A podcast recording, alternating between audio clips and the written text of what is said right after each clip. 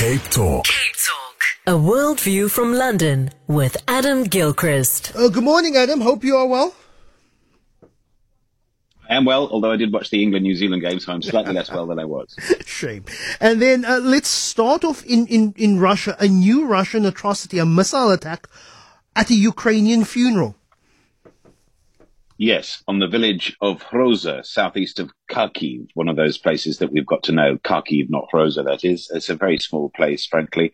There's uh, absolutely no military near. There are no Ukrainian forces there, um, by uh, all independent accounts, I have to say.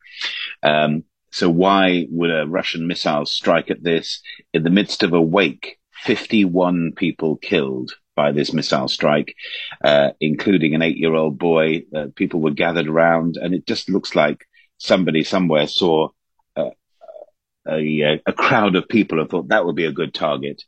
Uh, it's an atrocity and the kind of atrocity that is absolutely charted in a film that's out today, actually. It's uh, going into cinemas worldwide called 20 Days in Mariupol about the siege of that city mm. by Russian forces. An extraordinary footage that was filmed by journalists, Associated Press journalists who stayed on there.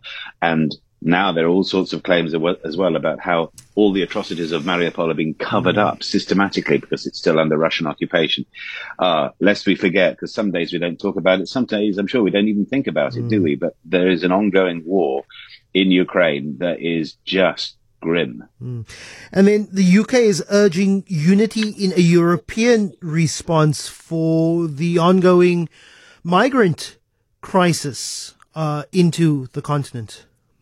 Absolutely right. Rishi Sunak led the call, but he wasn't alone in this, of course, about how to tackle the issue. Um, I don't think it was helpful that uh, senior conservative politician in the UK, Suella Braverman, referred to a hurricane of migrants coming our way, as she put it.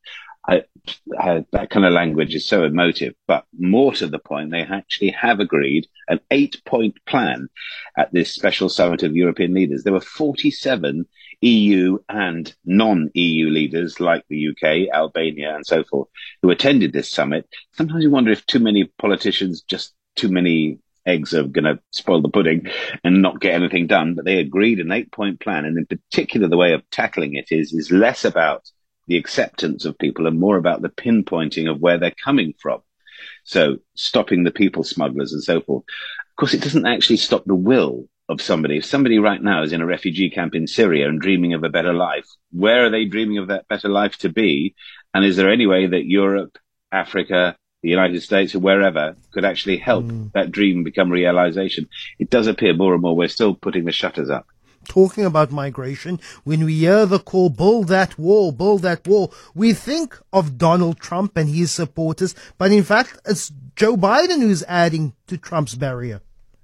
Yeah, didn't we all, all wonder about that? Uh, build the wall, make Mexico pay for it. Uh, well, they didn't build the wall in entirety, and Mexico certainly hasn't paid for it. But uh, yeah, Donald Trump's still got a, a whole load of section. In many cases, it's not a wall; it's a fence, it's a barrier. But Joe Biden has joined in in southern Texas because of a rise in immigration it's quarter of a million people have made the crossing from Mexico to the United States this year. That is a lot of people. And so all sorts of other issues about how you deal with people, how you process people. But the basic fact is, is that Joe Biden's decided to join Donald Trump in sticking the fence up. Mm. And uh, you do wonder again, talking about shutters going up or down, depending on your view on them. Mm-hmm. Uh, yeah, this is, uh, this is a little heart sinking moment. I mean, porous borders, I believe South Africa has a bit of an issue with porous borders as well. Oh, that's right. That's uh, right. But yeah, how you, t- how you tackle it, um, fairly still remains the open question, doesn't it?